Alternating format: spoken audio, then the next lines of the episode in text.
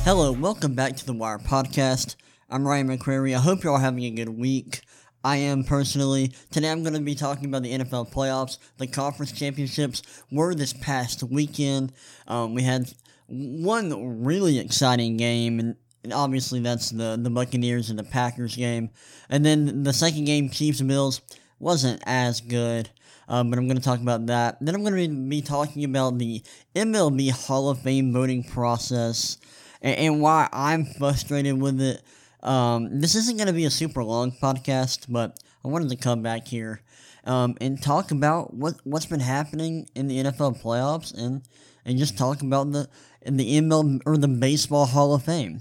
So let's go ahead and get started. Before I get into it, I don't know if y'all can hear stuff. It sounds like a war is going on outside my dorm room, so I apologize about that. I'll try to fix up this audio as much as possible. I know I think my last episode, I had the fan on in my dorm. That was a massive mistake because it sounded like the audio sounded terrible. Even after I doctored it up a little bit, it sounded bad. So apologize about that. It should sound good today. But let's go ahead and get into the first game, Tampa Bay Buccaneers versus the Green Bay Packers. Actually, let's talk about Bills Chiefs first, because this game was not very good at all. The Chiefs won 38-24, and man, what a performance by the Chiefs. So, once again, they went down double digits, 2 possessions in a playoff game, and came out on top. So, they did that last year. Like, in every single game of the playoffs last year, the Chiefs went down double digit, or 2 possessions, and they won every single game last year, and then they went up against the Bills on Sunday, and they went down by 9 points. They gave up a field goal. The Bills got the ball first in the beginning of the game. They kicked the field goal, and then Mecole Hardman muffed a punt, and the Bills got the ball on, like, the 1-yard line. So they were able to score. They went up 9-0. They missed the extra point. So the Chiefs went down 9-0 early in the game, and it looked rough. Now, luckily for them, this was at the very beginning of the game. Like, they hadn't even gotten the ball on offense. Like, Mahomes had not even touched the ball at the very beginning of the game. And it was a bit of a fluky the way the game started was a bit fluky with Hardman fumbling the ball. That's just unfortunate. Obviously they were able to overcome that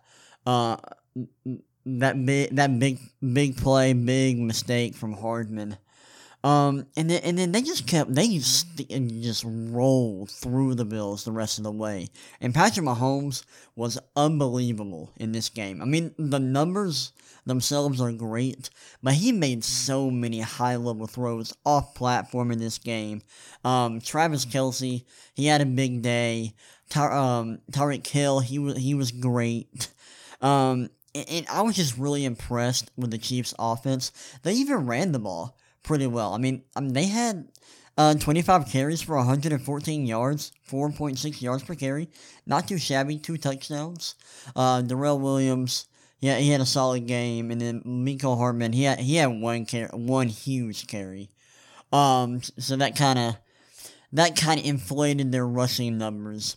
But I was really impressed with the performance from Patrick Mahomes.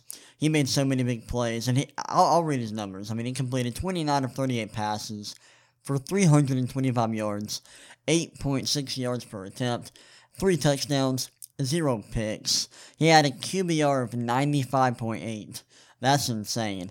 And a passer rating of 127.6. That is really good as well. Josh Allen had a very rough game. He was not good at all, and his numbers should have looked a lot worse. I mean, his field vision in this game was really questionable, and I was disappointed in the way he played. Now, his numbers looked okay. They're not great, but they definitely should have been a lot worse. So, he completed 28 of 48 passes for 287 yards, 6 yards per attempt, 2 touchdowns, 1 pick, had a QBR of 60.1 and a passer rating of 80.8. Now, that's not great by any means, but he had two dropped interceptions. So early in the game, he for some reason, he just wasn't seeing these hang corners in the flat. I don't know why he didn't see him. I didn't really understand the thought process behind the decisions he was making, but he made 2 really bad throws early in the game. Luckily for him, they weren't picked off, they were dropped. But those 2 throws were they could have been detrimental to the Bills. So I was really disappointed with the way Josh Allen played. I thought he'd been pretty good in the playoffs. Besides that, he played really well versus the Colts. He wasn't great against the Ravens, but that was because neither offense was very good, and both defenses played extremely well. And the Ravens did a great job limiting the Bills' explosiveness in that game. So that it wasn't really on Josh Allen. I will say Allen did a pretty good job, or he was pretty effective in the run game against the Chiefs. I mean, he had 7 carries, 88 yards, 12.6 yards per attempt, or per carry, not bad. But the Chiefs offensively were extremely good. One thing I want to say, I want to give props to Mecole Hardman. So, like I mentioned earlier, he muffed a punt early in the game. That gave the Bills possession inside the Chiefs' 5-yard line. So they were like a yard or two away from the end zone. It was a rough play, and it put the Bills in a great position to score, take a 2-possession lead, and it put the Bills in the driver's seat for the rest of the game. And you could tell Mecole Hardman was upset. Like, obviously he was going to be upset about that. I mean, it was a huge play. And it negatively affected his team. He was on the sideline. I loved the way everybody else on the team came up to him and was like, hey, it's all right, just, block it from your memory, forget about it, you're going to make a play later on. And he did make a play, and Andy Reid kept calling his number, put the ball in his hands, gave him the opportunity to make plays, and Mecole Hardman took advantage of that. He had 2 huge plays in this game. Obviously, that 50-yard run from him, that was big. He ended up scoring a touchdown in this game on a little screen. So shout out to Mecole Hardman for bouncing back from that, for that just catastrophic play early in the game when he muffed the punt. And shout out to all his teammates for being supportive of him, for trying to lift his head up, lift his spirits.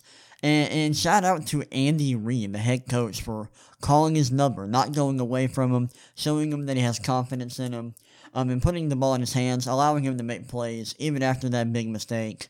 I thought that was an awesome storyline in this game, and I love to see it. And Mecole Hardman, he had a big game besides the fumble, so shout out to him. This was just such a bad game from the Bills. I thought the Bills had a realistic shot to win this game because their offense is incredible. Josh Allen's he was a top 5 quarterback this year. Played at an MVP level. Although he's not going to win MVP, but he played at an MVP level. He was incredible. Stephon Diggs was absolutely amazing. I thought their defense was solid. And I thought if the Bills could potentially run the ball a little bit, and if they can limit the Chiefs' explosiveness, or if they can limit the amount of, or the number of explosive plays the Chiefs have on offense, they'll have a chance to win the game. But their run game was non-existent outside of Josh Allen. Devin Singletary did not have a good game at all. TJ Yeldon, he was efficient, but he only had 3 carries. So they weren't getting a lot of productivity out of their running backs, and obviously they didn't score running the ball. So that was a big issue. And then Josh Allen just not being himself. That killed any chance they had of winning this game. And then, of course, The Chiefs' offense was incredible. Tyreek Hill had 9 catches for 172 yards, no touchdowns. But Travis Kelce, he was the star of the show, had 13 catches for 118 yards and 2 touchdowns. He was incredible in this game, and he ate against the Bills' defense. So he was great. And then defensively, Chris Jones, I thought he had a more productive day than he did, but Frank Clark, he was good, had 2 sacks, 2 tackles for loss, 2 quarterback hits. And then Frank Clark, L'Jarius Sneed had a solid day, 1 sack, 1 tackle for loss, 1 QB hit. And so I was really impressed by the Chiefs' offense, and they were really good this year, but they were flawed. They weren't always consistent on both ends or both sides of the ball. Defensively, they've had their ups and downs. And even for the entire year, their defense wasn't great. It was solid, but it wasn't great. And Mahomes had his struggles, especially late in the year, where he didn't look like himself. But the Chiefs, they just find a way to get it done. In the playoffs, they continue to find a way to win games, and to put everything together, at just the right time. I'm so impressed by that. I'm so impressed with the way Patrick Mahomes is playing so early in his career. What a run he's had for the past two years. He's been incredible, and I can't wait to watch him play. And I'm happy to see him in the Super Bowl, because I think football is better when he's playing, and it'll be interesting to see if he can capture his second Super Bowl, or his second straight Super Bowl, second in his career. And he's on his way to towards putting together a pretty good GOAT level resume. All right, let's talk about Buccaneers Packers, because this was the best game. This was the better of the two games. And I just want to say, shout out to the Bucs. They played so well in this game. This was their most impressive performance in the playoffs, in my opinion. I thought they were really good on both sides of the ball. And Tom Brady played poorly in the second half. He had 3 picks in this game, and this was still the Bucs' most impressive performance of the playoffs. And even offensively, this is the best they've looked all postseason on offense, in my opinion. But you knew what the Bucs had to do going into this game. You knew they had to put pressure on Aaron Rodgers, and offensively, they just had to get going, and they had to put together some explosive plays. And they had to shut down the run game. That's a huge part of the Packers' offense. Their offense is really dynamic. They can run the ball really, really well with Aaron Jones, and then Jamaal Williams and A.J. Dillon. They can come off the bench and provide a lot of value in the run game. And then offensively, they got Davante Adams, MVS. He had a big game. He's reliable. Al Lazard.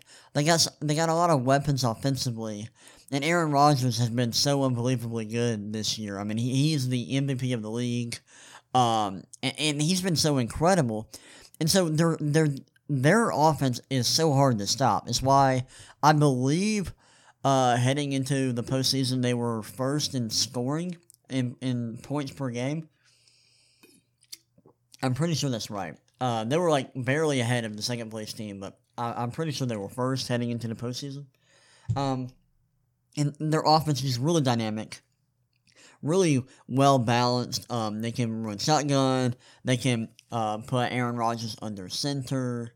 They can do a lot of things offensively. Makes them really hard to defend.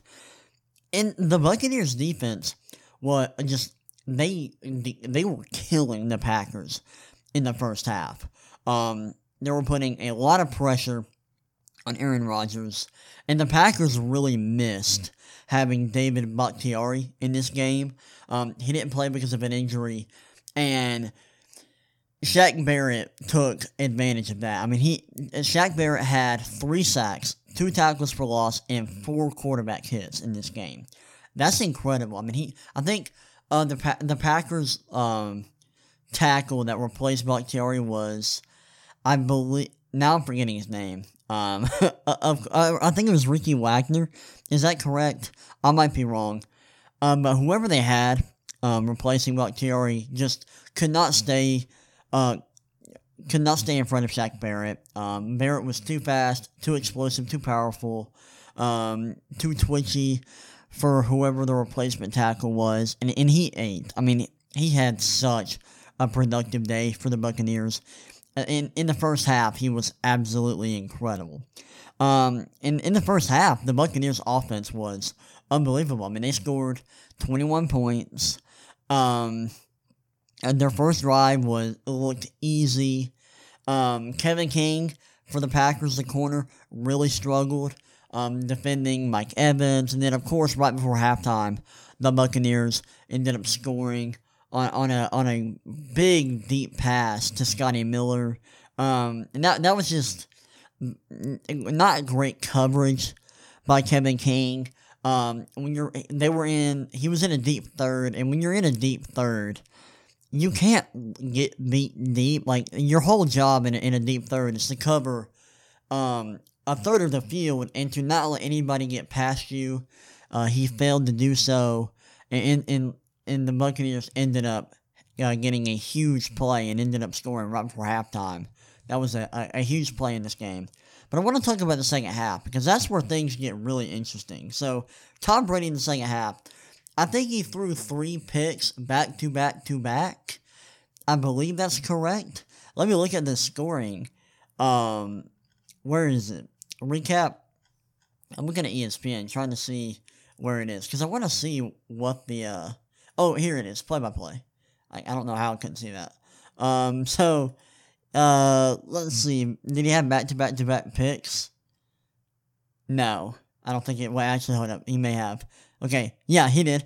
Interception. So he had 3 back-to-back picks in this game, in the second half. And that killed the Bucs' offense. I mean, like, they couldn't really score in the second half because Brady kept turning the ball over. I'd say 2 of them were his fault.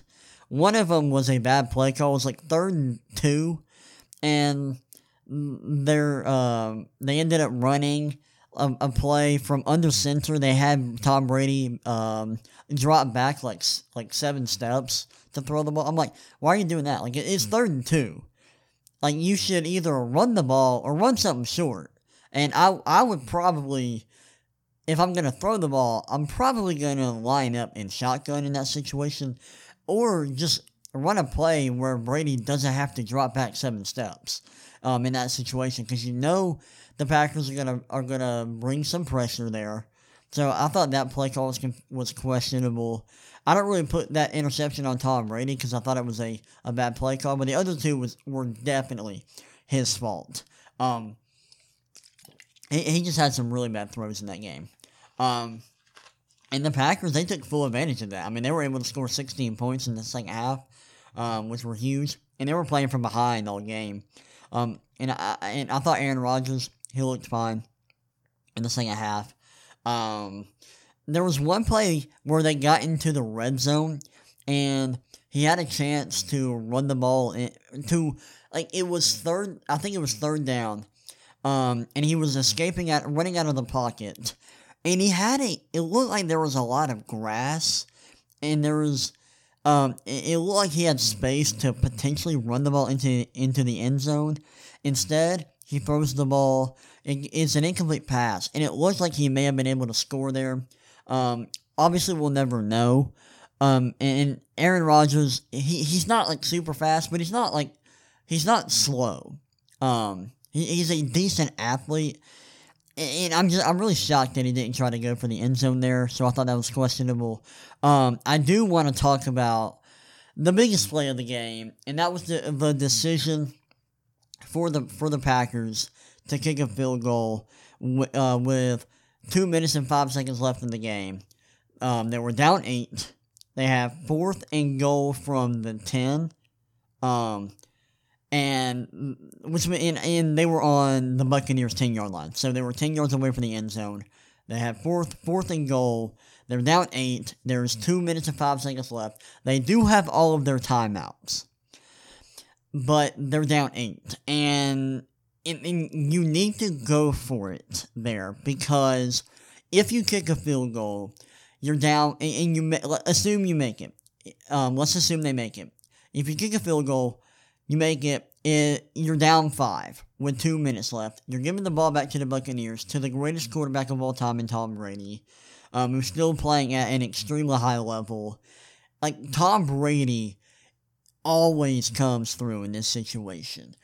And even if you get the ball back, you know, you still have to score a touchdown, because you're still down a possession. And you're still down, like, you're down 5 points. You have to score a touchdown, if you get the ball back, and so you're still gonna be down a possession. You're just gonna have less time, so you're like basically in the same situation you're in now. If you get the ball back, if your defense can get a stop, and that's a huge if. Like, you're playing a team whose offense is really, really good, and they have the greatest quarterback of all time playing at a very high level right now. So, like, you're not guaranteed to get the ball back. I get they had all 3 timeouts. I don't understand why Matt LaFleur decided to kick the field goal. I get why. Like, I get what his line of thinking probably was. I just, at the end of the day, I see no argument for any team in that situation, kicking a field goal there. It makes no sense logically. Like I said earlier, after you make the field goal, you still have to score a touchdown. You're making a big risk giving the ball to the other team. Your defense has to get a stop. You're banking on that. And then when you get the ball back, you're probably not going to have great field position. You're not going to have all your timeouts. You're still going to be down 5 points, so you got to score a touchdown. And basically, you're in the same position, just you have less time. So, it made no sense to kick the field goal there. And I thought that play lost them the game. Now, something else I want to talk about is the officiating in this game. The officiating was... Hold on, Sorry, I got a drink and I dropped the cap. So, the officiating in this game was really relaxed. They weren't calling a lot. They were letting the secondary, they were letting defensive backs play physically. And then on the Buccaneers' final possession, when they were just trying to run the clock out and get the game over with, they threw the ball on, I can't remember what down it was, but they ended up throwing on their final drive. And they had, I think Tyler Johnson was running in the middle of the field, covered by, I can't remember who the cornerback was, or who the defensive back was, but they pulled on his jersey, and it was holding, I think, and they ended up calling a penalty. It's a good call, but they had not really been calling that all game. They had been letting things go. They were just letting the players play, and I like that. But the issue with this call isn't that it was the incorrect call; is that it was like an outlier call, considering what they were choosing to call and choosing not to call throughout the duration of the game. And this was just an inconsistent decision. This really went away from everything else they decided to call during the first 3 quarters. So. A lot of Packers fans were upset in this game and about that call, and I get it. You'd like for the officials to be more consistent, but you know it was the right call. Just I think the refs should have let it go, considering they were not calling that at any other point in the game. So that was unfortunate, but the Packers, this loss is on them. This loss isn't on the refs. It isn't on Matt LaFleur. It isn't all on him. You know, I think he made a terrible decision at the end of the game. But the Packers had a really good field position a lot in the second half because they had back-to-back interceptions, and they just weren't able to convert enough. They weren't able to take to take advantage of the field position they got in this game. And that's really unfortunate. And, I mean, that's really, really unfortunate. So, after the first interception, they were able to score a touchdown. Then they got the second interception. They had to punt. Then they had the third interception. They had to punt once again. That can't happen. Like, you have to convert those turnovers into points. They weren't able to do that. And then they weren't able to run the ball. That was a huge thing. Like, Aaron Jones had 6 carries for 27 yards. Jamaal Williams had 7 carries for 23 yards. And A.J. Dillon had 3 carries for 17 yards. They had 16 carries for 67 yards. They weren't able to run the ball effectively. And they weren't efficient in the run game. And then, like, they gave up too much pressure. Aaron Rodgers got sacked 5 times in this game because they couldn't block Shaq Barrett. And even, like, Jason Pierre-Paul had a big game. I mean, he had 2 sacks, 2 tackles for loss, and 2 quarterback hits. So, Tampa Bay's defensive line played really, really well in this game. They showed up. So I was impressed by the Buccaneers. You know, in the second half, their offense wasn't as good because Tom Brady was turning the ball over.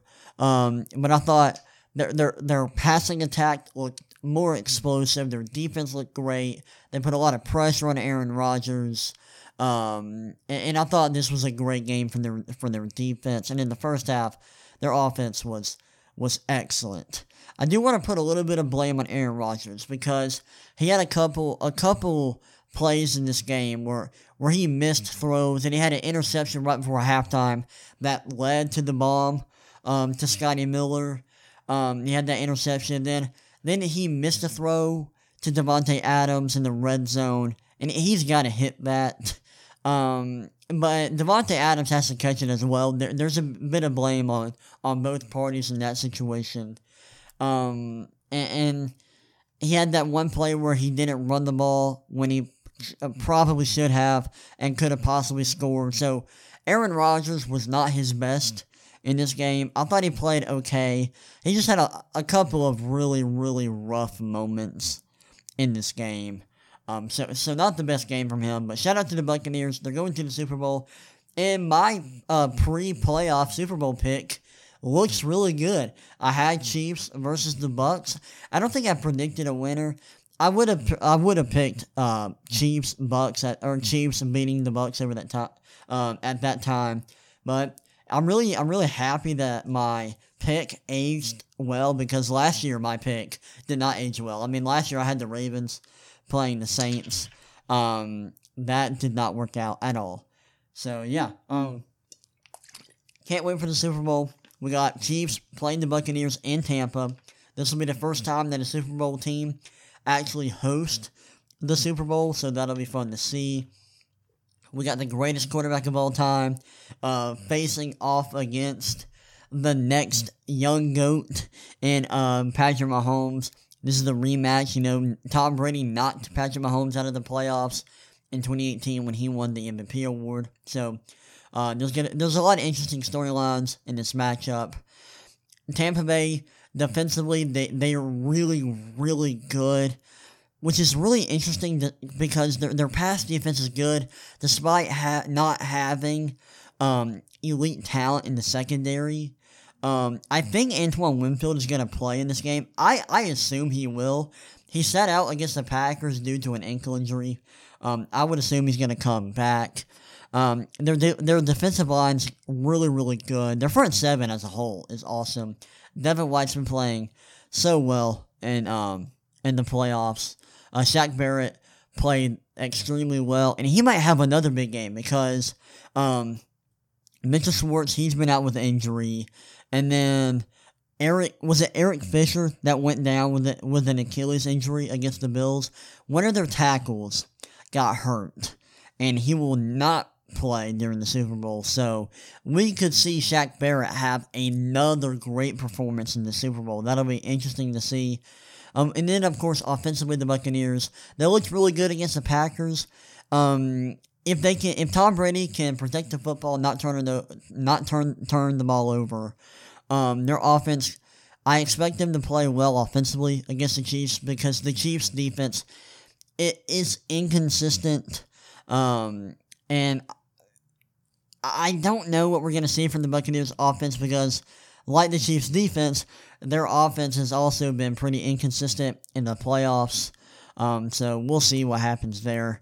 I expect Patrick Mahomes to play well. I expect the Chiefs offense to once again rise to the occasion.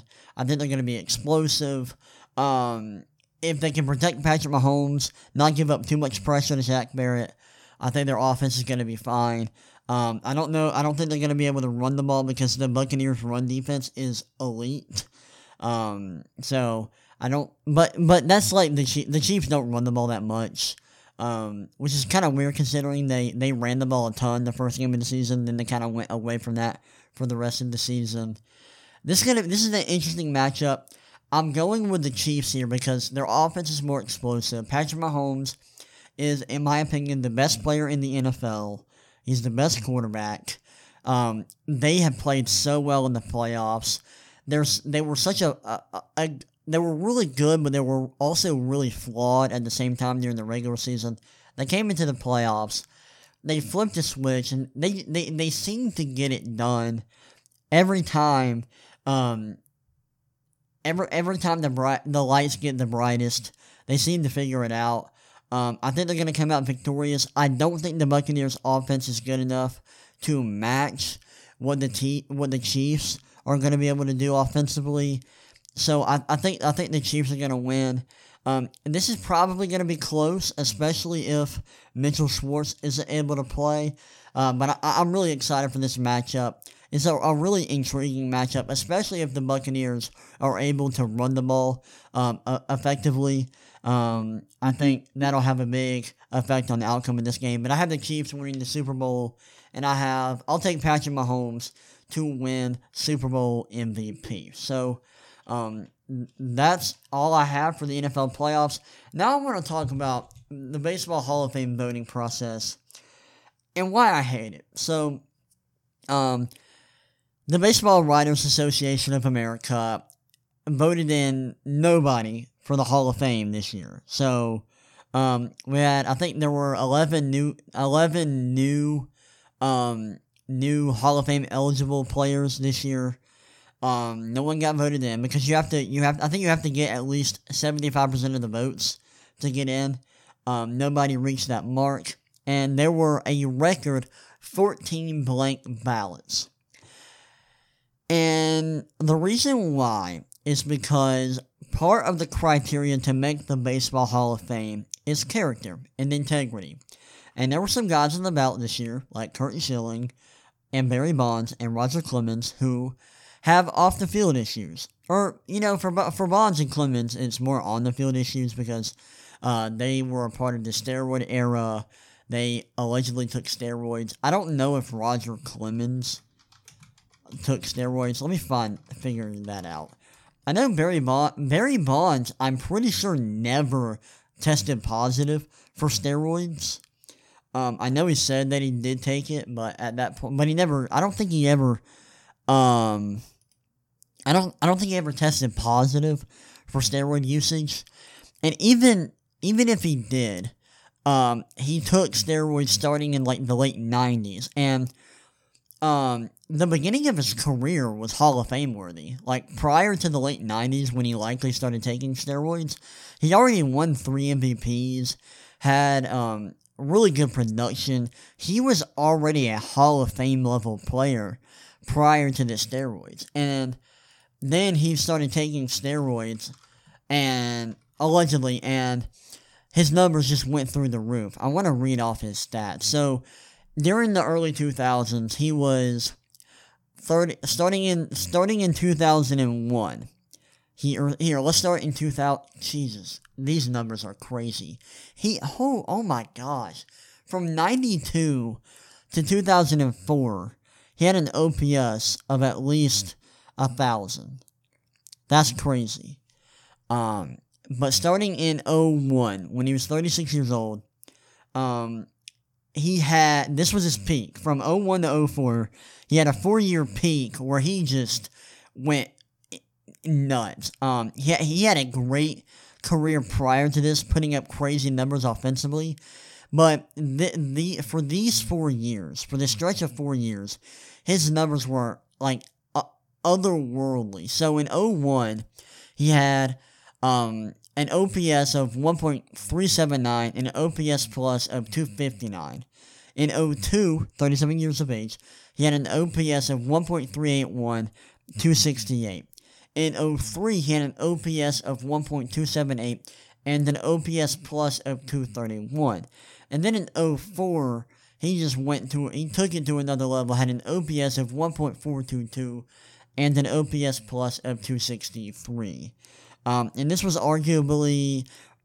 probably wasn't a better season than his 2001 season, because in 2001, he had 73 home runs, and in 2004, he had only 45 home runs. But what an impressive streak. And let's say that he was taking steroids during this time. Let's take a look at his resume prior to the steroids. So in 1990, he won MVP. Had an OPS of 970 and an OPS plus of 170. Great season. In 91, he had an OPS of 924 and an OPS plus of 160. Finished second in MVP voting. Then for the next 2 years, he won MVP and had in 92, he had an OPS of 1.080 and an OPS plus of 204. And in 1993, he had an OPS of 1.136 and an OPS plus at 206. And then he would continue, like I mentioned earlier, from 92 to 2000. Actually, it was until 2005 he had an OPS plus of at least, or an OPS of at least 1,000. That's incredibly impressive, and prior to steroids, he was a Hall of Fame level player. And look, steroids, I'm not condoning it, but just taking steroids is not going to make you the greatest hitter in the modern era. Okay, like, it's gonna make you stronger, but it's not gonna make you hit the ball more at a higher rate. It's not gonna make you get on base more.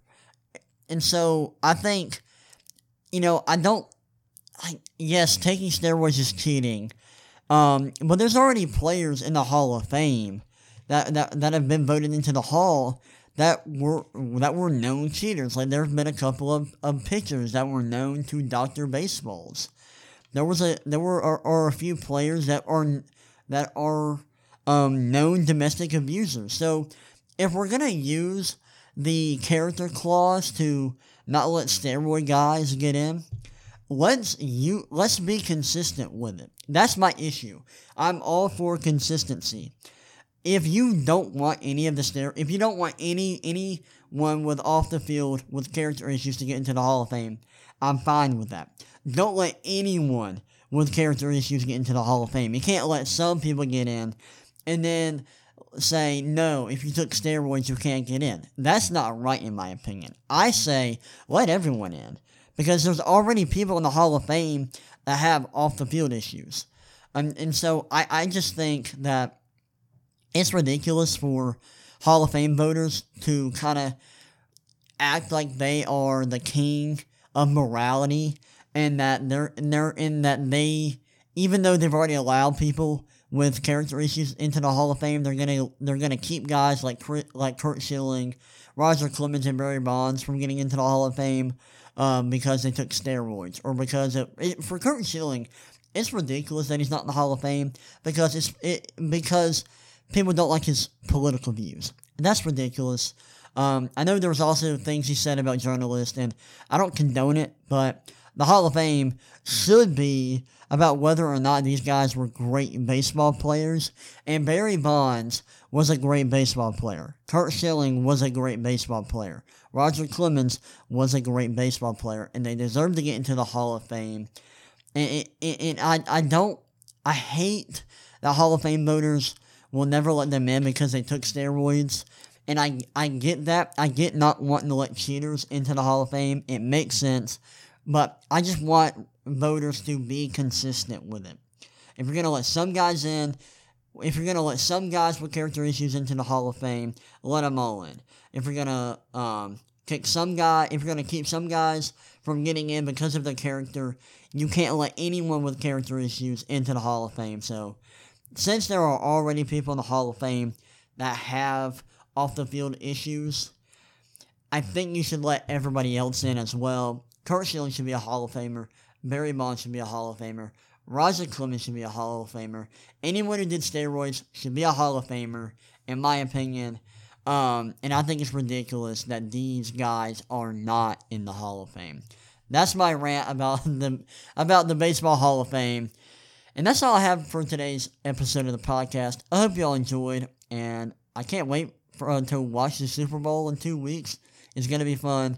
I hope you're all having a good day, and I'll see y'all next time.